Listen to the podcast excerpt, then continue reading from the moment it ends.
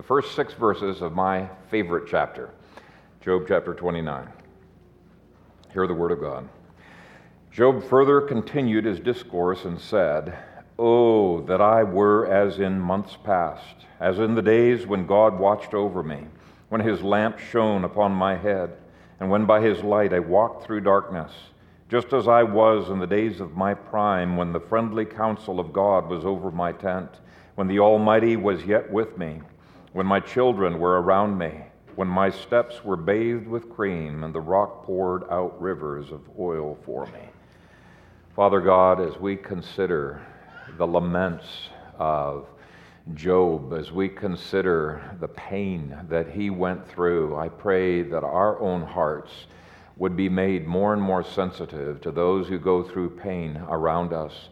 We thank you for having included a book like this in the Bible so that we can grow in our own understanding and appreciation of the difficulties that people face. And I pray that this, your scripture, would minister in the hearts of each one here in whatever ways that you have already foreordained. Cause your word to triumph in our lives. Sanctify us by your truth. I pray that you would keep my mouth from error and enable me to faithfully bring the truth you've laid upon my heart. And I pray it in Jesus' name. Amen. Well, I know a pastor who was a modern-day Job, but without Job's complaining, very interestingly. Uh, he had huge financial losses, got diabetes, Uh, had uh, debilitating arthritis, fibromyalgia, chronic insomnia, fatigue, migraine headaches, and other issues that would take most people down. Uh, his wife had health issues as well, and when things like this happen to us, it's very easy for us to assume, "Lord, why are you disciplining me?" And there were friends of his that just said, "If you follow these procedures, you should be able to get past all of this."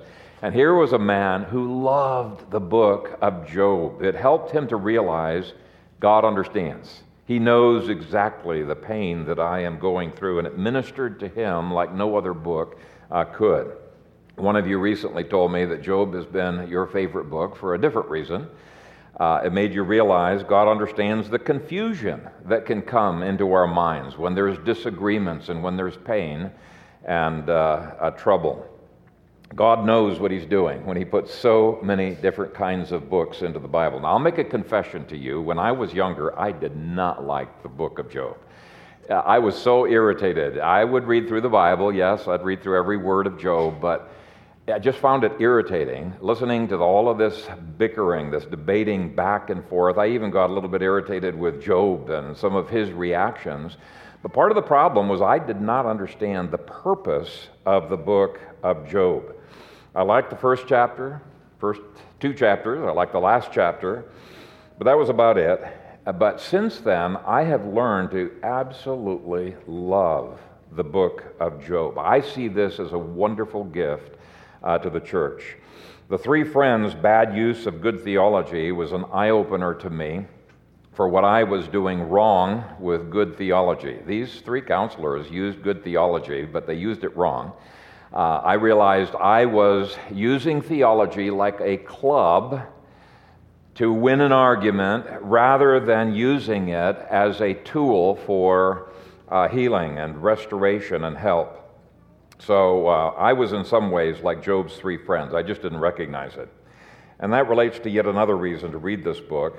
It gives fantastic insights for counseling, uh, both what to say, what not to say. Now, several counseling articles and books have actually mined the book of Job for a number of principles related to uh, counseling. Uh, Job twenty-nine and uh, Job twenty-eight and twenty-nine uh, has some fabulous material for Job's insights on how he was engaged in counseling in the past. Uh, Elihu is a, an amazing counselor. Uh, God gives a Godward focus to enable Uh, Job to get past some of the pain, and uh, he is a model for counseling. Now, there are other reasons to read this book. Uh, some people read this book simply out of admiration for its literary features. I actually had a friend up in British Columbia who was studying Hebrew at the University of British Columbia, and fell in love with the book of Job because this was the book they used. It's the hardest Hebrew in the entire Bible. And apparently, it's got some of the most fabulous poetry in all of the Bible. Now, I wouldn't know, because I don't know Hebrew well enough to be able to discern those kinds of nuances, but people who read Hebrew fluently say that the counselors had pretty good poetry. Job's poetry is even better, and they stood in absolute awe at the poetry of God. Uh, so there are literary critics uh, like Robert Alter who says this is arguably the greatest achievement of all biblical poetry, and I've run across some others, both Christian and non-Christian, by the way, who have said that Job may actually be the greatest piece of literature and of poetry in all of human history. Now, that's saying quite a bit, and I'm not sure I would go that far. But then I don't know Hebrew well enough to be able to say that. But that's another reason people read this book, appreciation of literature. Others read Job because they can identify with Job's grief, and they're grateful that God identifies enough with their pain that he's been willing to devote an entire book to it. He understands, he sympathizes with what we are going through. Afflictions are not always calls to repentance and self-examination.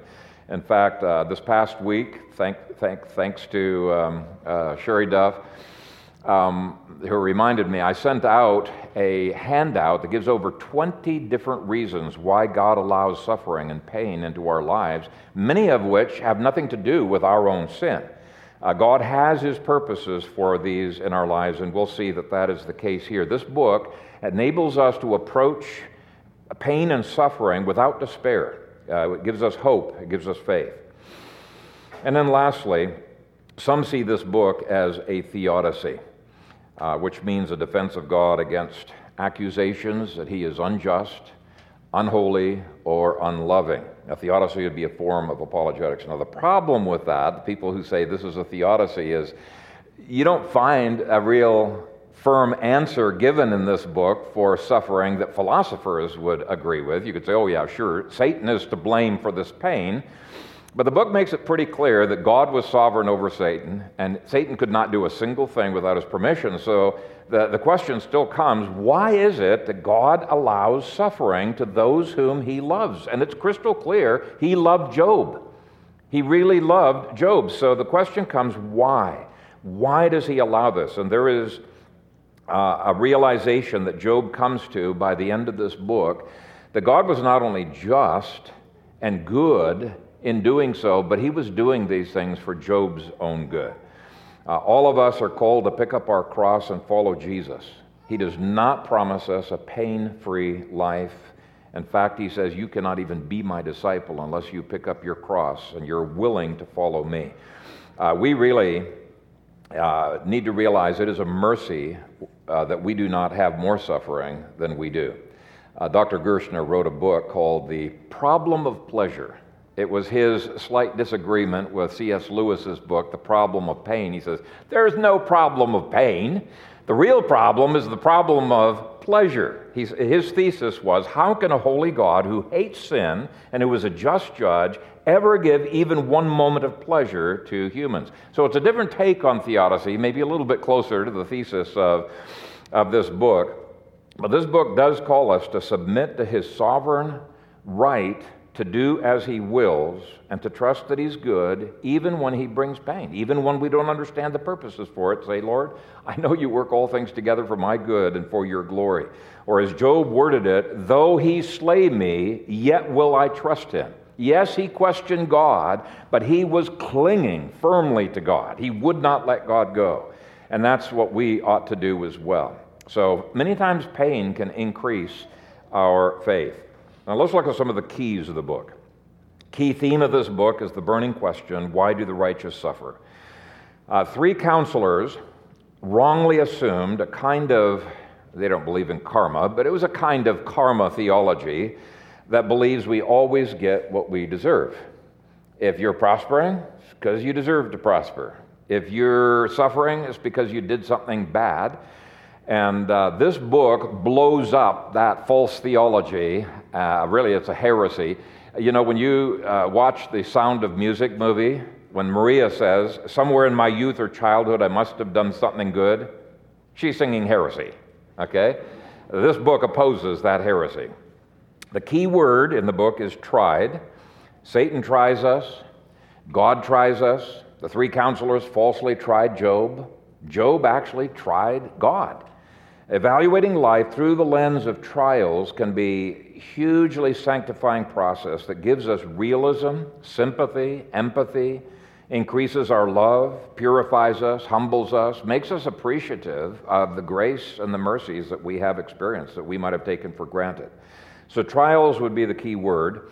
The key verse, at least in my estimation, there's debate on this, is Job one twenty-one. Where Job said, naked I came from my mother's womb, and naked shall I return. The Lord gave, and the Lord has taken away. Blessed be the name of the Lord. And the previous verse probably should be included as well, because it gives a balance of grief and worship. He shaves his head as a symbol of the incredibly deep sorrow and mourning that he had, but he fell down and he worshiped God. And the next verse says, in all this Job did not sin nor charge God with wrong.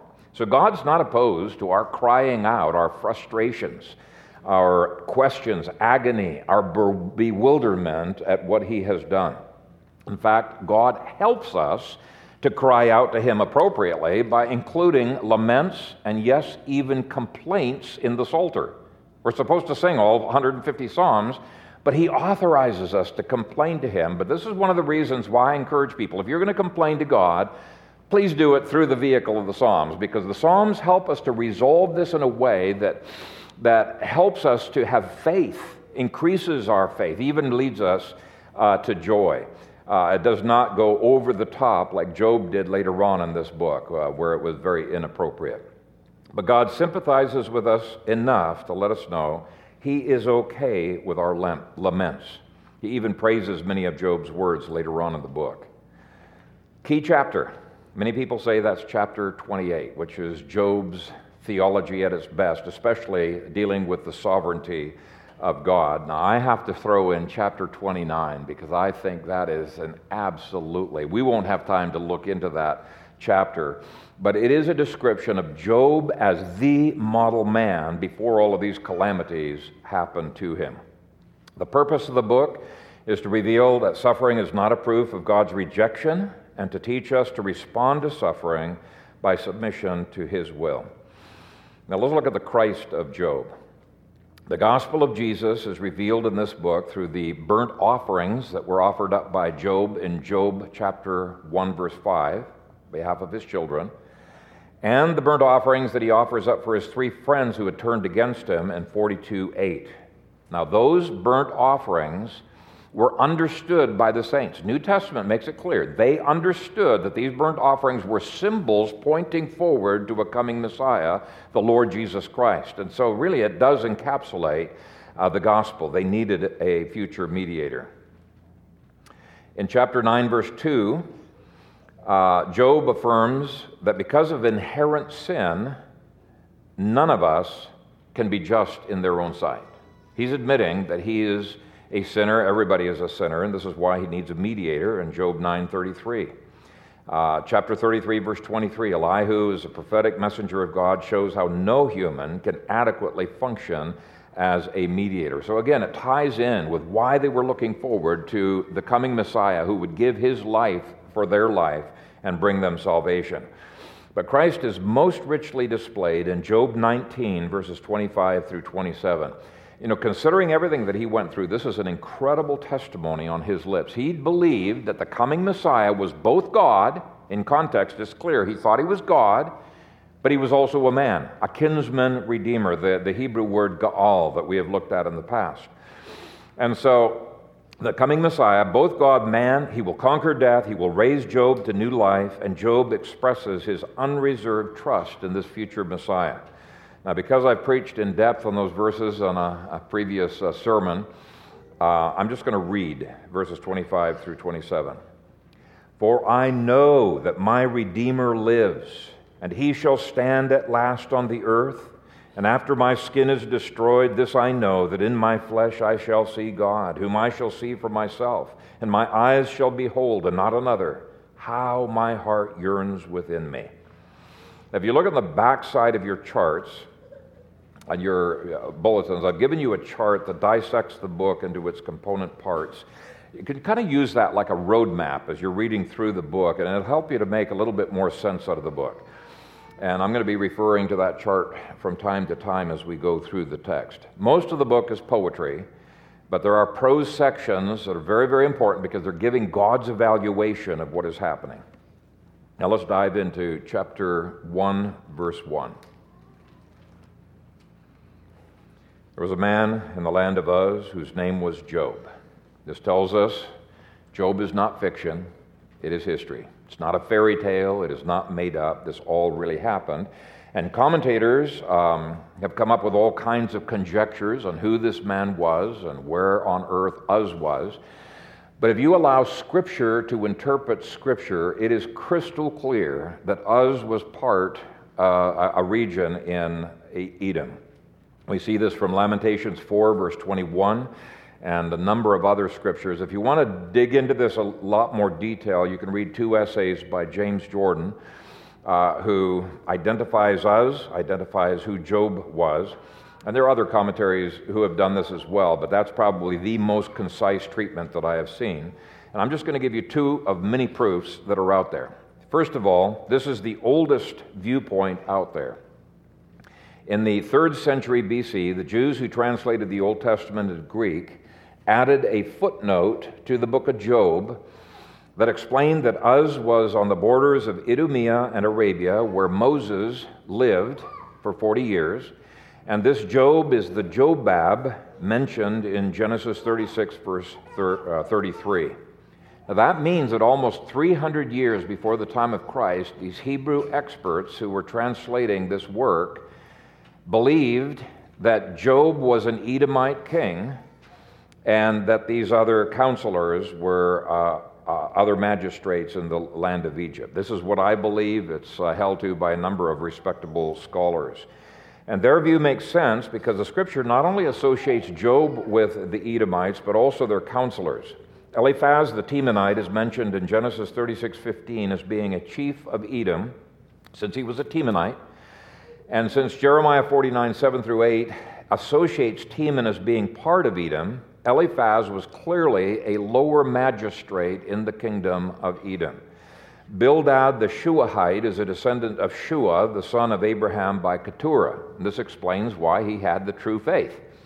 Abraham passed it on. He sent him eastward in Genesis twenty-five, verse two. By the way, where he was sent, Dorm in his commentary uh, proves it was the same region that we're talking about here, where Moses was and where the Edomites were. In fact, those two people groups merged as one uh, nation.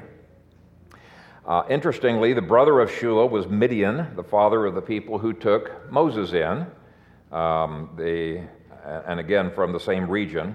If you've ever wondered why the faith went way beyond the people of Israel, it's because of facts like this.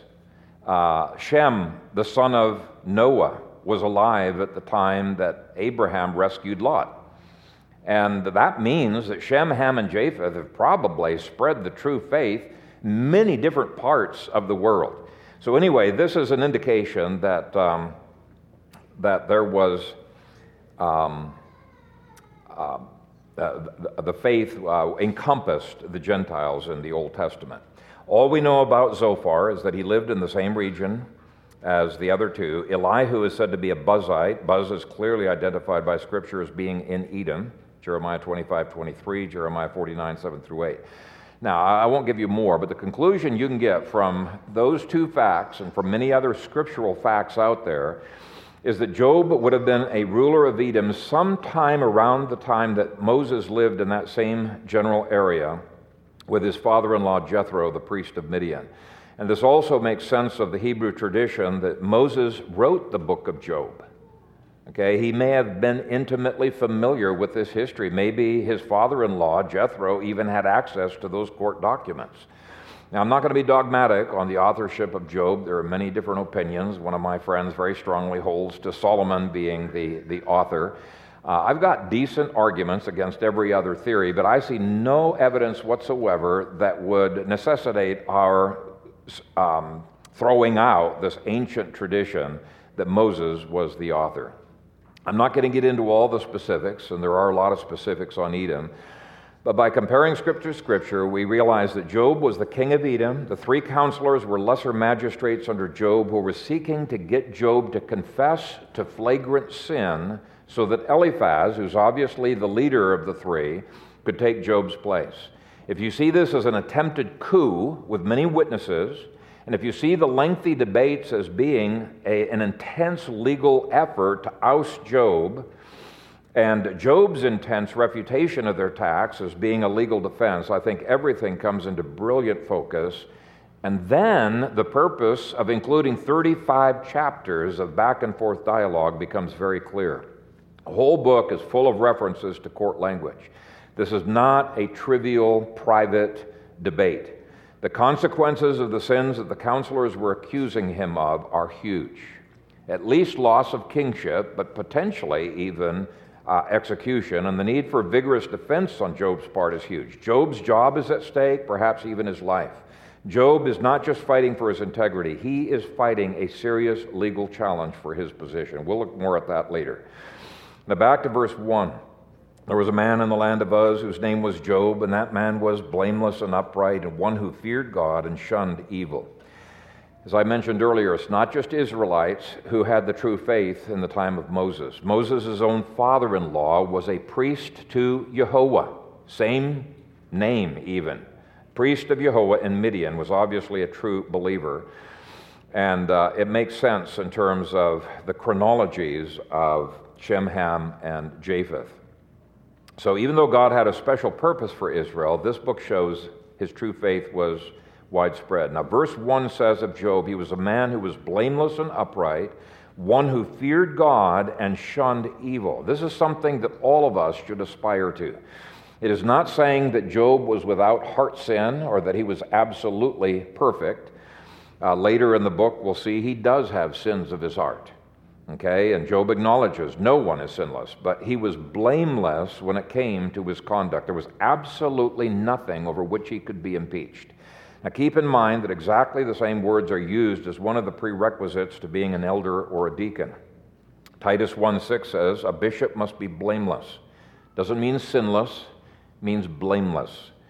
Uh, First Timothy three two says of deacon candidates, but let these also first be tested, then let them serve as deacons, being found blameless. So to be blameless or upright uh, points to a high degree of sanctification that keeps a person from outwardly observable sins that the world could accuse you of. Kind of impeachable, even for elders and deacons. Now, of course, that's the whole point of the legal challenge in chapters four through thirty-five. His friends claim that these calamities could not possibly have happened unless Job was guilty of, and here's some of the sins he, they accuse him of, adultery, murder, oppression, or some other heinous sin.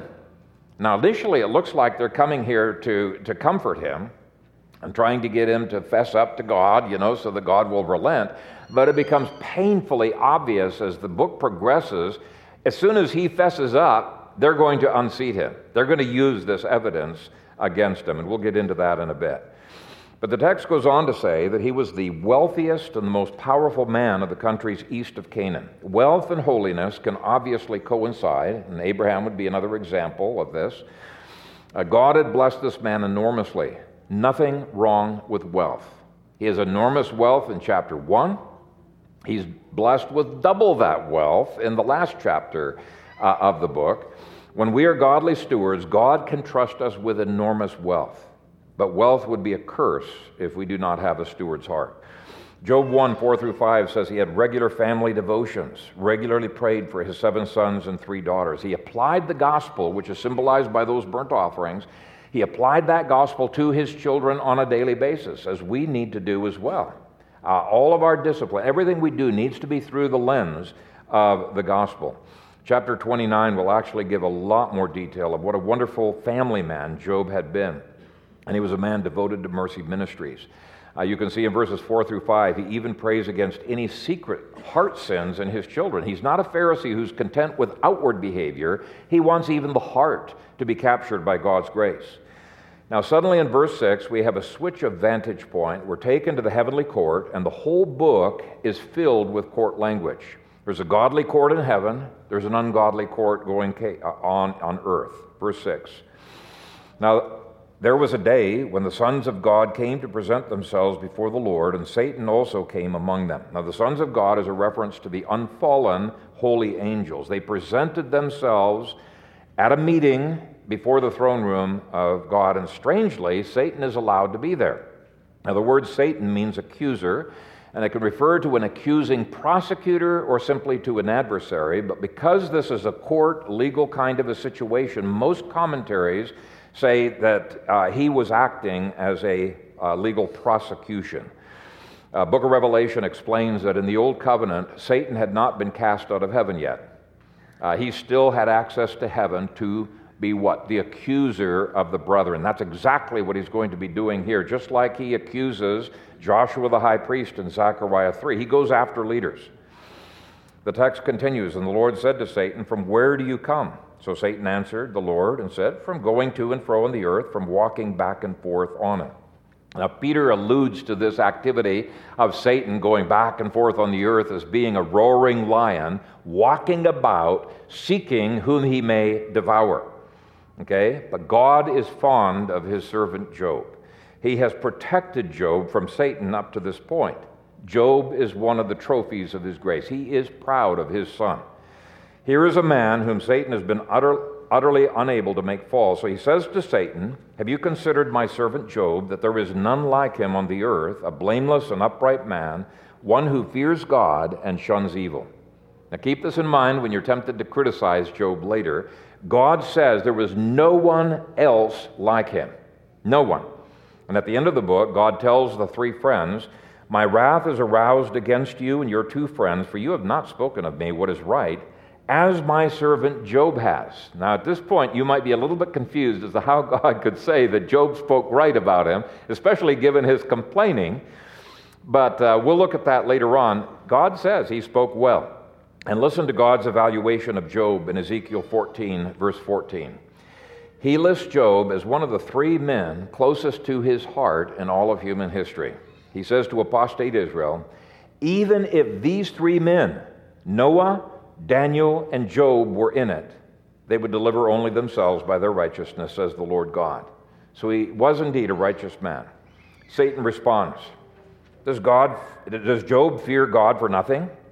Have you not made a hedge around him, around his household, around all that he has on every side? You have blessed the work of his hands, and his possessions have increased in the land. But now stretch out your hand and touch all that he has, and he will surely curse you to your face. And the Lord said to Satan, "Behold, all that he has is in your power. Only do not lay a hand on his person." So Satan went out from the presence of the Lord. And every painful thing that happens in the next thirty-four chapters happened as a direct result of Job going out, trying to get Job, of Satan going out, trying to get Job to curse God. Uh, this is the, this is the big contest, and we're going to be seeing evidence that Satan spoke through Job's wife to try to get him to curse God. Uh, Satan spoke through the three counselors, even though they were believers. I mean, if, if Satan could speak through Peter, the apostle Peter, to try to tempt Christ to not go to the cross, and Christ has to look right through him and say, "Get behind me, Satan," he can use any of us. Now, don't get too hard on, on, um, on um, Job's wife. She had a t- she lost about everything as well. We'll, we'll, we'll get to her in a little bit. Many people focus on the following chapters and wonder how a righteous man can suffer every curse in Deuteronomy twenty-eight through twenty-nine and have none of the blessings. This seems so contrary to God's uh, justice. But this is to miss the point that God had previously built a hedge around Job and around his family so that Satan could not touch him. Okay, so the vast bulk of Job's life was not suffering. The vast bulk of Job's life was the blessings of Deuteronomy twenty-eight. He had a lovely and a very close-knit family. He was incredibly wealthy. He had the joy of the Lord. He experienced more of the comforts of life than most people do. He had success in his career. He was super blessed in all areas of life. This deprivation was a short-term testing that is not at all inconsistent with the blessings and the cursings of Deuteronomy twenty-eight through twenty-nine. So don't think that the lesson God has for you from the book of Job is you're going to have to be miserable for the rest of your life. If you're going to be holy, you're going to be miserable. No, no. Testings are just that. They are testings. They're not the pattern for life. The pattern for the bulk of his life was God's blessings. And when we get these testings, I think it's perfectly appropriate to pray against demonic attack. Job likely should have done more of that. Now, on the other hand, we should not be surprised by occasional trials. Uh, Jesus, as I mentioned earlier, did say that we can't even be his disciple if we're not willing to pick up our cross and follow after him. And this book is a call to be willing to suffer for Christ's sake and to glorify God by doing it in faith. Overall, though, there is no contradiction between Deuteronomy twenty-eight and Job's life. He was blessed. Well, that changes. I'm going to just quickly read the rest of chapters one through two to set the context. Uh, beginning at verse thirteen. Now there was a day when his sons and daughters were eating and drinking wine in their oldest brother's house, and a messenger came to Job and said, the oxen were plowing and the donkeys feeding beside them, when the Sabians raided them and took them away. Indeed, they have killed the servants with the edge of the sword, and I alone have escaped to tell you. While he was still speaking, another also came and said, the fire of God fell from heaven and burned up the sheep and the servants and consumed them, and I alone have escaped to tell you. While he was still speaking, another also came and said, the Chaldeans formed three bands, raided the camels and took them away, yes, and killed the servants with the edge of the sword, and I alone have escaped to tell you. While he was still speaking, another also came and said, your sons and daughters were eating and drinking wine in their oldest brother's house, and suddenly a great wind came from across the wilderness and struck the four corners of the house, and it fell on the young people, and they are dead, and I alone have escaped to tell you. Bam, bam, bam, bam, bam. It's just one catastrophe after another. Satan has been unbelievably busy, and in one day, he has removed almost every blessing that God had bestowed upon Job outwardly. So this shows the incredible power of Satan and his demons. Verse twenty, then Job arose, tore his robe, and shaved his head, and he fell to the ground and worshipped. And he said, naked I came from my mother's womb, naked shall I return there. The Lord gave, the Lord has taken away, blessed be the name of the Lord. In all this, Job did not sin, nor charge God with wrong. Well, Satan doesn't give up. Take a look at chapter two. Again, there was a day when the sons of God came to present themselves before the Lord, and Satan came also among them to present himself before the Lord. And the Lord said to Satan, from where do you come? Satan answered the Lord and said, from going to and fro on the earth, and from walking back and forth on it. Then the Lord said to Satan, have you considered my servant Job, that there is none like him on the earth, a blameless and upright man, one who fears God and shuns evil? And still he holds fast to his integrity, although you incited me against him to destroy him without cause. So Satan answered the Lord and said, skin for skin. Yes, all that a man has he will give for his life. But stretch out your hand now and touch his bone and his flesh, and he will surely curse you to your face. And the Lord said to Satan, behold, he is in your hand, but spare his life. Notice that Satan is on a chain. So he can only go as far as God allows him to go. Uh, don't ever think that life is out of control. Even Satan cannot thwart God's sovereignty. Yes, he is the giver of pain, but even that is under God's sovereign hand. Verse seven. So Satan went out from the presence of the Lord and struck Job with painful boils from the sole of his foot to the crown of his head. Notice that Satan does indeed have the power to inflict disease. Now, ultimately, God is sovereign over even that, but Satan is often the instrument of disease.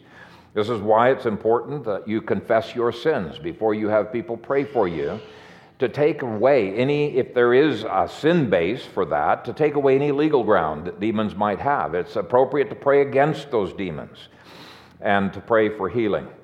In any case, uh, Satan struck him with painful boils all over his body.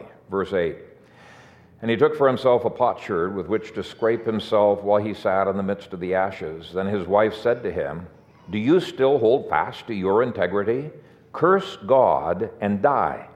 Now, commentators point out that the words of his wife are almost word for word what Satan had been achieving, trying to achieve, and getting Job to curse God so that he would die.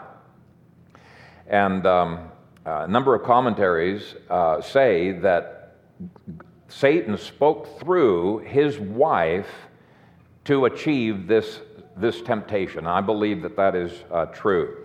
Uh, if Satan could speak through Peter, uh, I don't see why he could not speak through her. Now, as I mentioned earlier, don't be too hard on Job's wife. She too has lost absolutely everything. She has been brought to the pit of despair. Uh, she falls into despair more quickly than Job did. He seems to fall there uh, seven days later. But in any case, Satan's desperate desires to get Job to curse come from her mouth, so she becomes yet another trial of Satan. Picking up at verse ten. But he said to her, "You speak as one of the foolish women speaks. Shall we indeed accept good from God, and shall we not accept adversity? In all this, Job did not sin with his lips." Now when Job's three friends heard of all his adversity that had come upon him, each one came from his own place, Eliphaz the Temanite, Bildad the Shuhite, Zophar the Naamathite, for they had made an appointment together to come and mourn with him and to comfort him. And when they raised their eyes from afar and did not recognize him, they lifted their voices and wept, and each one tore his robe and sprinkled dust on his head toward heaven. So they sat with him on the ground seven days and seven nights, and no one spoke a word to him, for they saw that his grief was very great. Now, three words in the Hebrew that can be taken in a positive or in a negative sense, and all three have been translated in a positive sense here in the New King James Version, but there are commentaries who point out that the Hebrew is ambiguous on purpose. Let me give you the ambiguities, and these ambiguities will not be resolved until we get later into the book. First word, ya'ad, that is translated as had made an appointment, can refer to an innocent meeting, or it can refer to a conspiracy. One commentator said, this word, make an appointment together, can mean betroth, or agree together, or gather together. It can also refer to conspiracies. After Israel had refused to enter the promised land, Yahweh called this disobedience treason and a mutiny, and referred to how Israel had gathered together against him. Likewise, Korah, Dathan, and Abiram organize a conspiracy against Moses, and he says that they have gathered together against the Lord. Numbers sixteen eleven. And Nehemiah, Sanballat, and Geshem sent word to Nehemiah to meet together with them, but they, along with a hired hitman, were plotting evil against him. The word is at the very least ambiguous, but given what comes later, there is no doubt that we ought to view this appointment as something similar, very similar to a conspiracy. Eliphaz, Zophar, and Bildad are a new Korah, Dathan, and Abiram.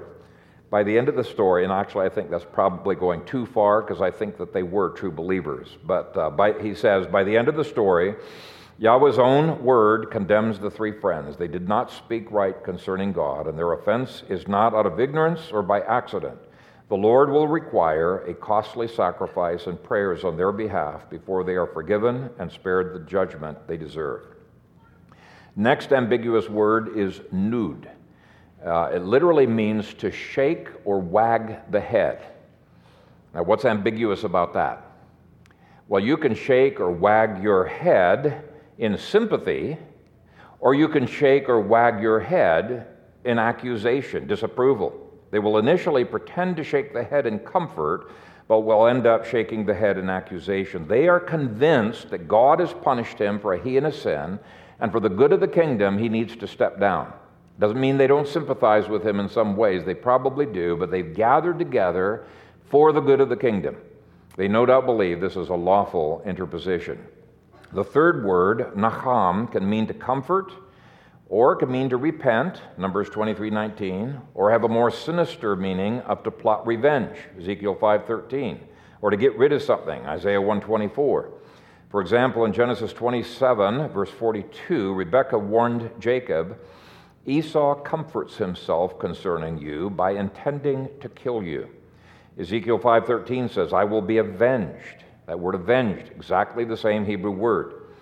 Job uses the same word in chapter forty-two, verse six, when he says, "Therefore I abhor myself and repent in dust and ashes." So they could be coming to comfort him, to bring him to repentance, or to plot something against him. The Hebrew word is ambiguous, and only the context can tell. Now, concerning those three ambiguous terms, Toby Sumpter, in his new commentary, shows how they give the illusion of mourning, throwing dust on their heads, of comforting Job, because to do anything less with all of these witnesses who are mentioned in the text, who have been summoned, anything less than comforting would be seen as a revolutionary act. He was, after all, a well-loved leader, and so their tactics are more subtle. While trying to console Job, they hope to extract a confession of sin from Job that might allow them to legitimately impeach him, possibly even execute him. Job certainly later accuses them of doing exactly that. In fact, one time accuses them, "You're trying to kill me." And by the way, this wasn't simply an outdoor conversation of five people. It might have started that way, but as the day progresses, others are involved, and it becomes more and more obvious that an attempt to get Job to step down from office is underway. Let me give you some examples. Chapter ten, verse seventeen, speaks of legal witnesses that they have brought. Job thirty, verse one, Job speaks of others, in the, either in the room or in the area, who are right then mocking him. Verse nine speaks of those who are taunting him. In verse ten, he says that most of them, quote, "now abhor me, they keep far from me." And in the next verse, he mentions at least some who, quote, "do not hesitate to spit in my face." Now, people are now spitting in, their fa- in his face. They're bold enough to do that. Commentators point out that the tide has turned against Job, and people are now joining in on these accusations, namely that the problems this nation is facing with all of these Chaldean and Sabean hordes is Job's fault. The whole nation is suffering as a result of Job. In verse twelve, he says, "At my right hand the rabble arises. They push away my feet." They're getting unruly. They're getting abusive of Job. By chapter thirty, the crowd is beginning to be convinced that Job is as guilty as the friends say that he is. They're turning on him. Twice the book speaks of his feet being in stocks, or as some translate it, as being in shackles. Uh, Job thirteen twenty-seven and twenty-two eleven. Now, whether this happens later in order to keep uh, Job from leaving, or whether it's purely metaphorical, we don't know. Uh, first time is in chapter thirteen, uh, verse twenty-seven, and people have puzzled over what exactly this means. But as Hartley points out in his commentary, it is clear that Job is complaining about his lack of freedom to move about in order to prepare his defense. Or as Hooks words it in his commentary, this conjures up the image of a prisoner closely watched and strictly confined. Now granted, most commentators take this as purely metaphorical, but commentators like René Girard disagree, and they point out that Job was in extreme danger, with the king defenseless, the Sabean, the Chaldean hordes creating havoc in the nation. Rulers and citizens alike are fearful that the kingdom is coming apart at the seams, and they want somebody to do something, and do something now. Here's a quote from another recent commentary who takes the same approach. He says, Job says that they are being motivated by fear. Chapter six, verse twenty-one. What are they afraid of? Consider again the context. If Job is a Solomon, the head of the greatest kingdom of the East in his day, then the series of calamities that have struck Job have struck at the political, economic, and social order of their world. It is easy to imagine numerous fears rising like columns of smoke over the devastated house of Job. Are there other political or military enemies that will seize this opportunity to strike the region in its weakness? We do not even need to imagine this. The Sabeans and the Chaldeans have just led raids on the flocks of Job, leaving many men dead. The crash of Job's house was likely to cause significant repercussions in the rest of his kingdom and the surrounding regions. The friends may have feared this, and it may be that the repercussions were already being felt. René Girard suggests that the entire community was in the process of turning into something like an angry lynch mob. Were there riots and protests in the streets? In one of his later speeches, Job says that he has become detested by everyone in the kingdom. Presumably, the friends are afraid for the kingdom. If they are lesser magistrates from the surrounding regions, and they see the king suddenly leveled by the hand of God, maybe they have gathered together to contain the political fallout. How can we spin this in the press to put the people at ease? Whether they want the kingdom for themselves or whether they are merely like Pilate and afraid of the crowds, willing to do whatever is expedient. So initially it looks like they're there to comfort, but with all of the witnesses that they have brought and with the relentless accusations of oppression, stealing from widows, murder, adultery, and other crimes, it becomes evident that they never had an intention of comforting Job. Right from the get-go, they're trying to get him to confess to something that will enable Eliphaz, the leader of the trio, to take over the reins of government. Now, I think they were probably sincere in this effort. Some people uh, say utterly wicked. I say they were probably sincere in this. They probably believed their own theology that Job must have been guilty of something impeachable, something awful, and they needed to do something about it. But whether sincere or not, Sumter argues that this is a, an impeachment. He said, Job warns the friends that he is like Abel. If they strike him down, his blood will cry out. Of course, they would not just knock him off in a back alley. They would bring witnesses, pass a sentence, have a public execution. It would all be very judicial and official with paperwork and signed affidavits. Job warns them that even that pseudo-justice can be undone. This is the other side of wisdom. Wisdom must be able to see through the veneers of pseudo-justice. And even the poetic, I've always wondered, did they actually speak in that poetic fashion?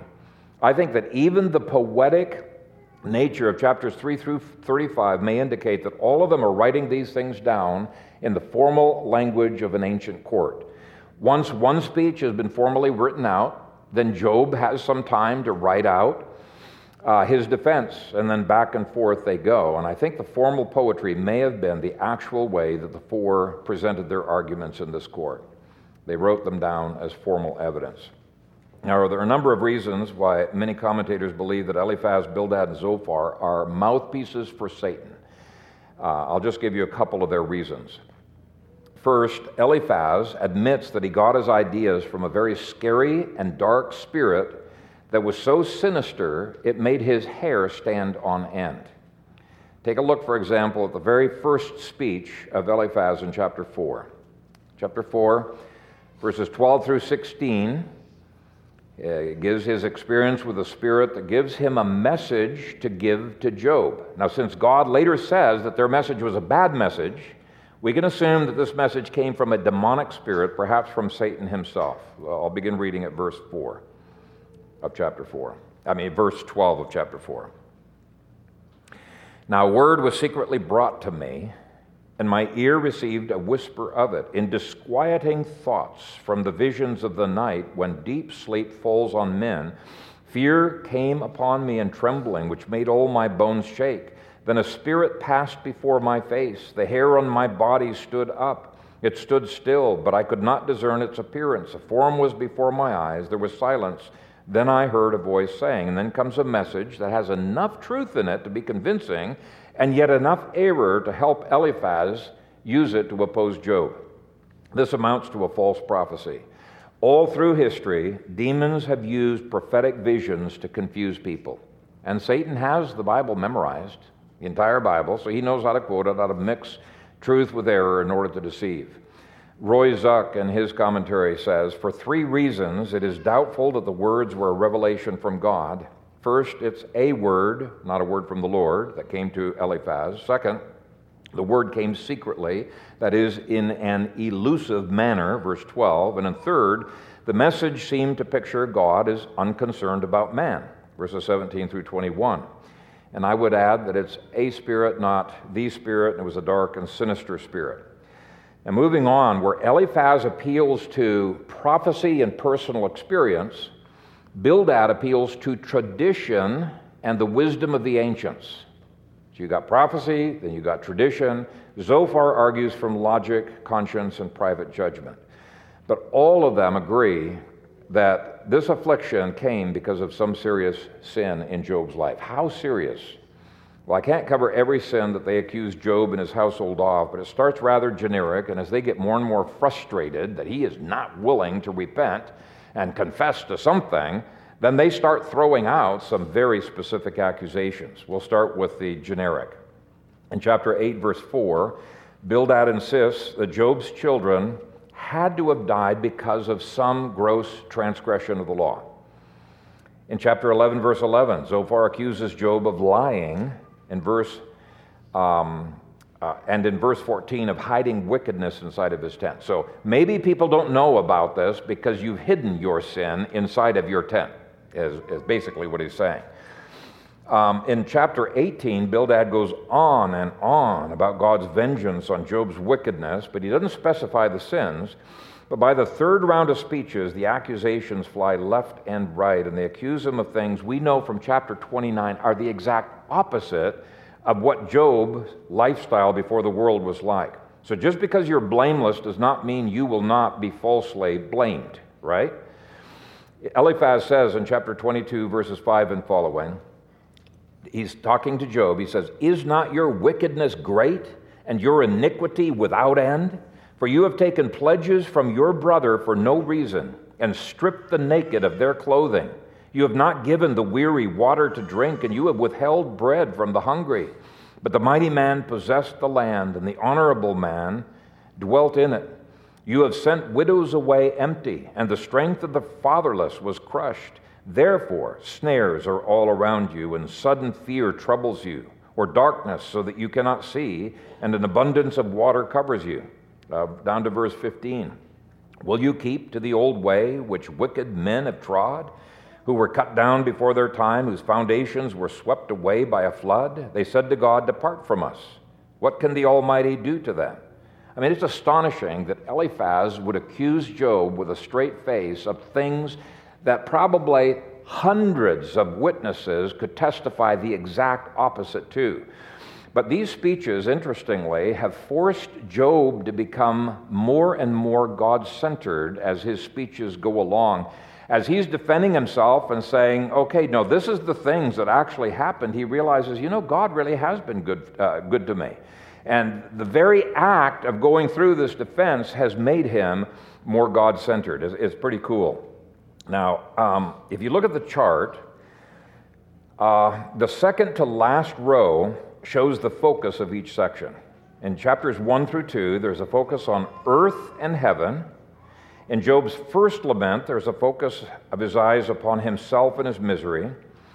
In chapters four through twenty-six, there's a focus upon human situation. But in chapters twenty-seven through thirty-one, Job begins to gain more and more of a vision of what God has done good in the past, including what good he is doing in the present. He still struggles back and forth. He's still expressing some confusion. But you can begin to see a transition that God is beginning to achieve in Job's life. It's really cool. I'll just give you one example. Uh, chapter twenty-eight, many people think this is the key chapter in the whole book, and it is just an amazingly God-centered theology of hope. It's almost as if Job is preaching to himself, trying to shake himself out of his negativity. It's, it's a marvelous chapter. And then chapter twenty-nine, he remembers the sweet times he had with God, and I would really encourage you men especially to read Job chapter twenty-nine, where he is described as the ideal man among men. If you want to understand what it means to be a good leader, good father, good businessman, good advocate, Job twenty-nine would be it. And I preached uh, an entire sermon on that uh, chapter of Job as a model justice seeker, a mercy giver, nurturing father, et cetera. But in chapter thirty, what happens? People mock him.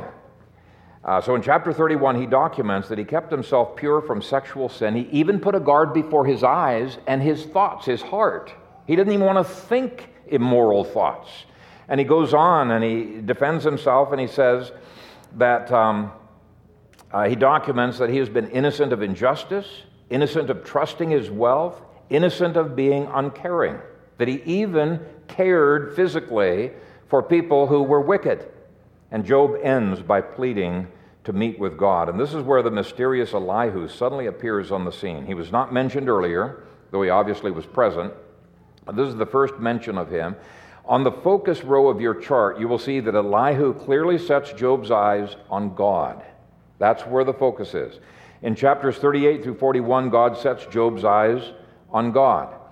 In forty-two, one through six, Job repents and fixes his eyes on God, who is the author and the finisher of his faith. He finds God now to be the solution, not the problem. Earlier he saw God as the problem, not the solution. And the book ends by reversing the focus of the introduction. The introduction focuses on earth and heaven. Conclusion focuses on heaven and earth. And there's another feature in that chart that helps you to understand this book. It's the style row of the chart. It gives you a clue on how to interpret the words of Elihu.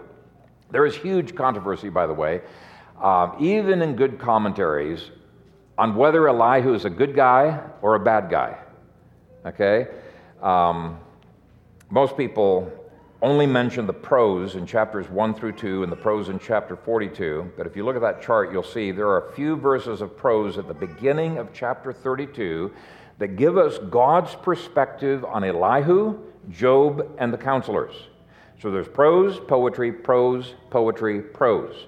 And the reason the prose is thrown in at the beginning of chapter thirty-two is to clue us into the fact that Elihu is a good guy, and he's going to be giving God's opinion by way of prophecy, and this will smoothly transition into God himself directly speaking to Job. Elihu's words and God's words are very similar. So if you turn to Job thirty-two, let's read the introduction to his speech. So these three men ceased answering Job because he was righteous in his own eyes.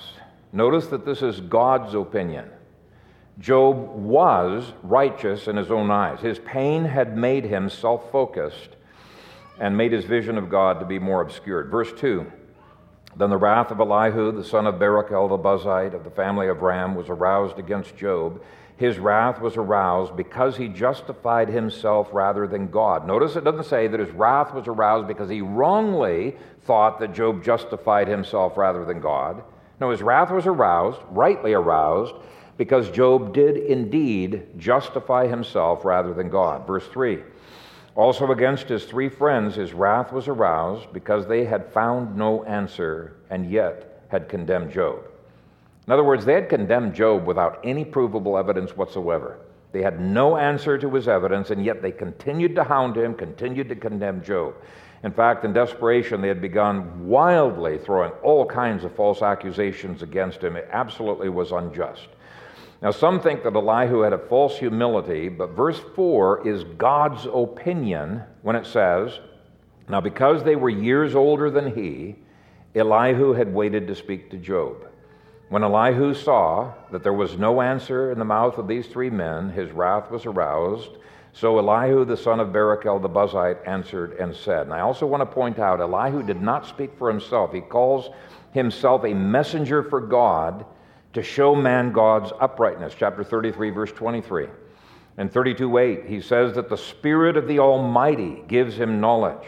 In verses eighteen through nineteen, the Spirit within him compels him to speak. He cannot hold it in any longer. And I think the word Spirit there should probably be capitalized. It could be his small s, prophetic spirit, but it's very similar to Jeremiah, who didn't want to prophesy because he didn't want the persecution. It was just, it was too difficult, but he couldn't hold it in. It was like fire burning inside of him and had to get out. Well, here he's likening this prophecy to the venting of wine. It has to come out of the wineskin. In verse twenty-two, he says he's incapable of flattery, or his maker would take him away. In chapter thirty-six two, he says he's speaking his words on behalf of God. That's what a prophet does. In verse three, he says his words have been fetched from afar. In other words, he didn't make them up. These are words that came from God. In verse four, he says he's about to share, what he's about to share is perfect knowledge. In other words, it's all inspired, inerrant prophecy. He's not giving his own opinion. He's giving God's opinion. He speaks of himself as a mediator. Highwell Jones says that he doesn't trust any commentary on Job that sees Elihu as a bad guy. That's maybe going a little too far, because there are some good commentaries out there that don't see that. But chapter thirty-two is the first chapter Highwell Jones turns to in any new modern commentary, and it's like he almost ditches the book if he, if he thinks Elihu's a bad guy. Older Reformed commentaries, all, at least all the ones I've ever seen, all saw Elihu as a prophetic messenger of God who prepared the way for God himself to speak. And that's why Elihu is never condemned by God. And the relative length of his speech, it's huge compared to the others. Now, Elihu, in effect, quotes Job. Remember, Job had wanted, well, maybe I didn't read it to you. He wanted God to come down, absent of his majesty, speak to him just like a man, and then he would defend himself and speak to God. And so Elihu says, here I am. I'm speaking to you through a man. Answer me. Okay, this is condescension on the part of God to sit among these people in the ashes and uh, to be with those who are suffering. True counsel sits where the sufferer sits, but doesn't allow the sufferer to continue in sin in his suffering. He gets them beyond a man-centered perspective into a God-centered perspective. In chapter thirty-three, verse twelve, he says, Lord, uh, look, in this you are not righteous. I will answer you, for God is greater than man. Why do you contend with him? For he does not give an accounting of any of his words. So true. So what I want to do, I want to just show you nine ways in which Elihu's words are utterly different than the other three men. Too many commentaries are superficial, modern commentaries are superficial in their contrast or their comparison of the two. Yes, they're they're similar, because they all had good theology. They just weren't using their theology properly. So let me let me outline uh, the differences. First of all, the friends say that suffering is always punishment for sin, whereas Elihu says that suffering is sometimes designated and designed to spare us from sin and to cause us to love the Lord more. And he gives other purposes. Uh, some men see Job thirty-three seventeen as one of the key purposes for God allowing this testing, and here's what it says. In order to turn man from his deed and conceal pride from man. So what's his deed? You can do the right thing with the power of the Holy Spirit and yet still do it in pride, which is a weird thing because it's totally God's power doing it through you. But um, Job had a high degree of sanctification, being blameless, but God is interested in even greater holiness of the heart, and Job learned that. He learned humility, as can be seen by his reactions to uh, both of God's speeches and of his prayer on behalf of uh, his persecutors. And so Job thirty-three seventeen says that removing pride from Job was one of the purposes. But it's not always for sin. Second, the friends said that Job suffered because he had sinned. Elihu says that Job had sinned because he was suffering. Those two are different. Let me repeat that. Friends said Job suffered because he had sinned, that it was punishment, whereas Elihu says that Job had sinned because of his suffering. So it's not the sin that led to the suffering, but he did have some sin in his responses to his suffering. Third, the friends said that Job's problem was his lack of integrity. Elihu doesn't deny the right of Job to defend his integrity. He stands with Job on that very clearly. But Elihu says Job had no right to attack God's integrity, to deny God's integrity. And Job had indeed erred on occasion in doing so. Fourth, the friends were reductionistic on the reasons for affliction. They had a false karma-like kind of theology where you always get back what you deserve. You do a bad deed, you get back a bad deed. If you do a good deed, you get back a, do- a good deed. Elihu denies all that. He says all of God's kindnesses to us are a mercy, and he also says that God has multiple purposes for afflictions. In thirty-seven thirteen, he says that sometimes God brings affliction for correction. Granted, that is sometimes true, but he says sometimes he brings it because the land as a whole needs it, and sometimes it's simply a mercy. Compared to hell, any pain we receive is a mercy. And I find it fascinating that he says he sometimes brings suffering for the land as a whole. Edom needed these afflictions to sift them, straighten them out as a land, and you see evidence of that throughout the book. Anyway, throughout Elihu's speeches, he strongly denies the friends' false theology that is akin to karma. Fifth, the friends took the doctrine of total depravity too far. The true biblical view of total depravity is not that man can't get worse than he is. He can obviously get worse. Total means the totality of our being is affected by sin, and the totality of our being needs God's grace. But total depravity does not mean utter depravity. Those are two quite different concepts. Bildad appears to believe in utter depravity. He says that Job is no better than a maggot, and that he is despised by God. No better than a maggot, really? But Elihu speaks of God's love, compassion, and mercies. He says, God is mighty, but despises no one. A very key uh, distinction. So again, contrary to the opinion of many, Elihu is quite different in his application of theology than his friends. Sixth, the friends thought that they had God figured out, but Elihu says, how great is God beyond our understanding?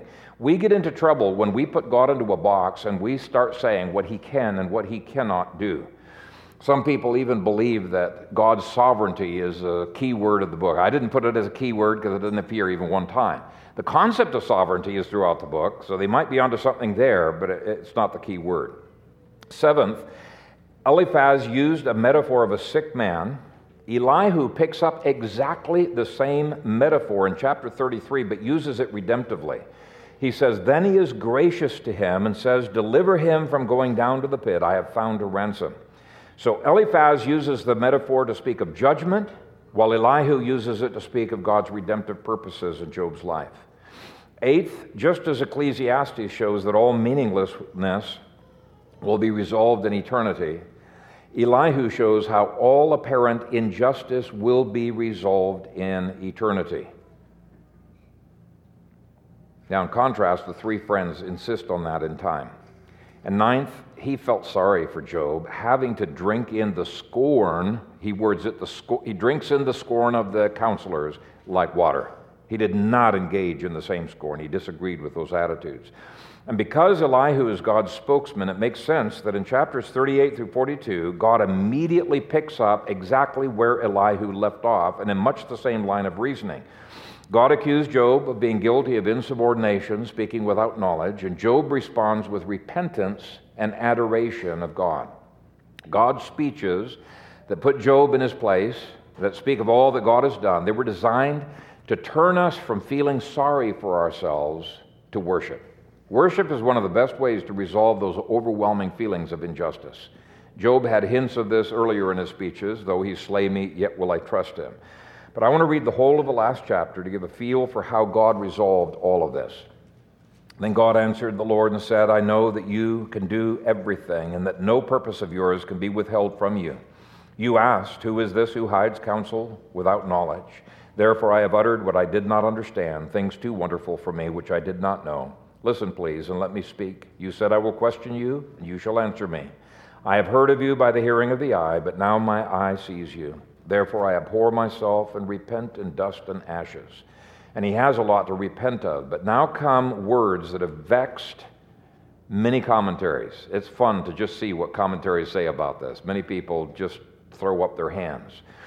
But verse seven says, "So it was, after the Lord had spoken these words to Job, that the Lord said to Eliphaz the Temanite, 'My wrath is aroused against you and your two friends, for you have not spoken of me what is right, as my servant Job has.'" Now here's the question. Hasn't God just given two speeches saying what Job was saying was wrong?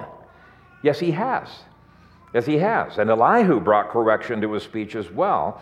But on the issue that had started the debate, whether Job was being punished for some evil deed that he needed to step down from office over, the three friends had indeed slandered Job, and Job was indeed correct that God had not brought these afflictions because of his sin. So on the central issue, Job was correct.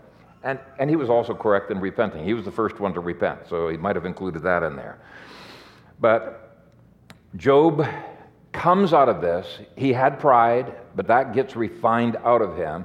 And Job had anticipated this all the way back in twenty-three ten when he says, "When he has tested me, I shall come forth as gold."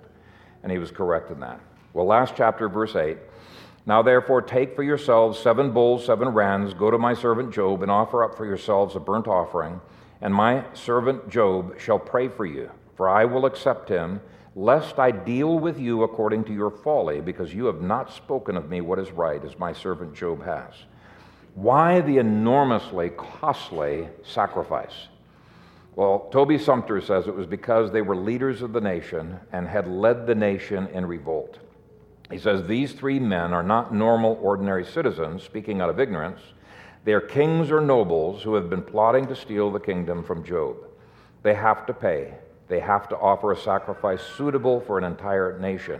This may also confirm Girard's suspicions that many people were led astray by the three friends in their conspiracy. This sacrifice is perhaps not only for the three friends, but for the nation that has been led into sin with them." Verse nine. "So Eliphaz the Temanite and Bildad the Shuhite and Zophar the Naamathite went and did as the Lord commanded them, for the Lord had accepted Job. And the Lord restored Job's losses when he prayed for his friends. Indeed, the Lord gave Job twice as much as he had before." Notice that the reversal in Job's life did not come until he was willing to forgive his friends and pray for them. Bitterness is a way of robbing us. Forgiveness is a way of enriching us. and specifically praying for blessing to come into the lives of your persecutors is a tough war of love, but it is a war that enables us to win over the devil. Verse eleven, then all his brothers, all his sisters, and all those who had been his acquaintances before came to him and ate food with him in his house, and they consoled him and comforted him for the adversity, all the adversity that the Lord had brought upon him. Each one gave him a piece of silver and each a ring of gold. Now the Lord blessed the latter days of Job more than his beginning, for he had fourteen thousand sheep, six thousand camels, one thousand yoke of oxen, one thousand female donkeys. Now that's exactly double the number of animals that he had before. Now what about the children? Well, I think he gets exactly double the number of children because ten of his children are in paradise. He didn't lose them, and he gets another ten. Uh, seven sons and, and three daughters. So we might lose our flocks, but if our children are believers, we will never lose our children. Verse thirteen, he also had seven sons and three daughters, and he called the name of the first Jemima, the name of the second Keziah, the name of the third Keren Hapuk. In all the land were found uh, no women so beautiful as the daughters of Job, and their father gave them an inheritance among their brothers. And I think that this giving of an inheritance appears to be approved by God. Uh, to, to daughters, people who have wondered about that. Verse sixteen, after this Job lived one hundred forty years and saw his children and grandchildren for four generations, so Job died old and full of days. So that's the story of Job. And I want to take as close to two minutes. You can time me. I think I'll get it in two minutes. Uh, ten more lessons we can learn from this uh, wonderful book. First, bad things happen to good people. That is undeniable. And when you are the recipient of those bad things, it can be a comfort to know you are in good company with Job. Second, we must never allow suffering to make us lose our hope in God. Instead, it should drive us to worship, even as it did Job in the first chapter. Third, though friends may fail us, God never will. God always comes through. He never lets us get more than we can handle. He loves to bless us. Fourth, even when God appears to be silent, his presence is with us. God is in the midst of the storms. Fifth, humility leads to wisdom, while pride clouds our vision. Job finally understood when he got more humility. Six, God is sovereign over even bad things. And to me, this brings huge comfort that this world is not out of control. It's right where God wants it at this particular moment. Seventh, sometimes we sin in the midst of suffering. And knowing that ahead of time can help us to guard ourselves. Lord, keep me from sinning in this pain and suffering. I want to honor you. I want to glorify you in this. Uh, eighth, sometimes we sin against our friends and need reconciliation. And that certainly happened to the three counselors. They were used by Satan. Job's wife was used by Satan. Even Job was pushed by Satan. But though he cursed the day of his birth in chapter three, Satan never got Job to curse God. Ninth, God loves to bless the upright. Job's life was full of blessing. I think we can claim those blessings for ourselves. And then finally, it was at the moment of Job's prayer for his persecutors that his situation changed. Repenting of bitterness, granting forgiveness to those who have hurt us, often is the beginning of incredible blessing that God bestows in our lives. So may each of us learn the lessons of Job. Amen. Father, we thank you for Job, his patience, uh, his uh, humility, his worship, uh, even in the midst of suffering. And even though he did uh, fall into sin and uh, did deserve your rebuke, uh, that even there he was quick to repent. And I pray that each one of us would be quick to repent, quick to trust your providence, quick to submit ourselves to your will. Help us to find joy and to be able to worship even when we have no joy. Help us, Father, to imitate the good qualities of Job. And I pray this in Jesus' name. Amen.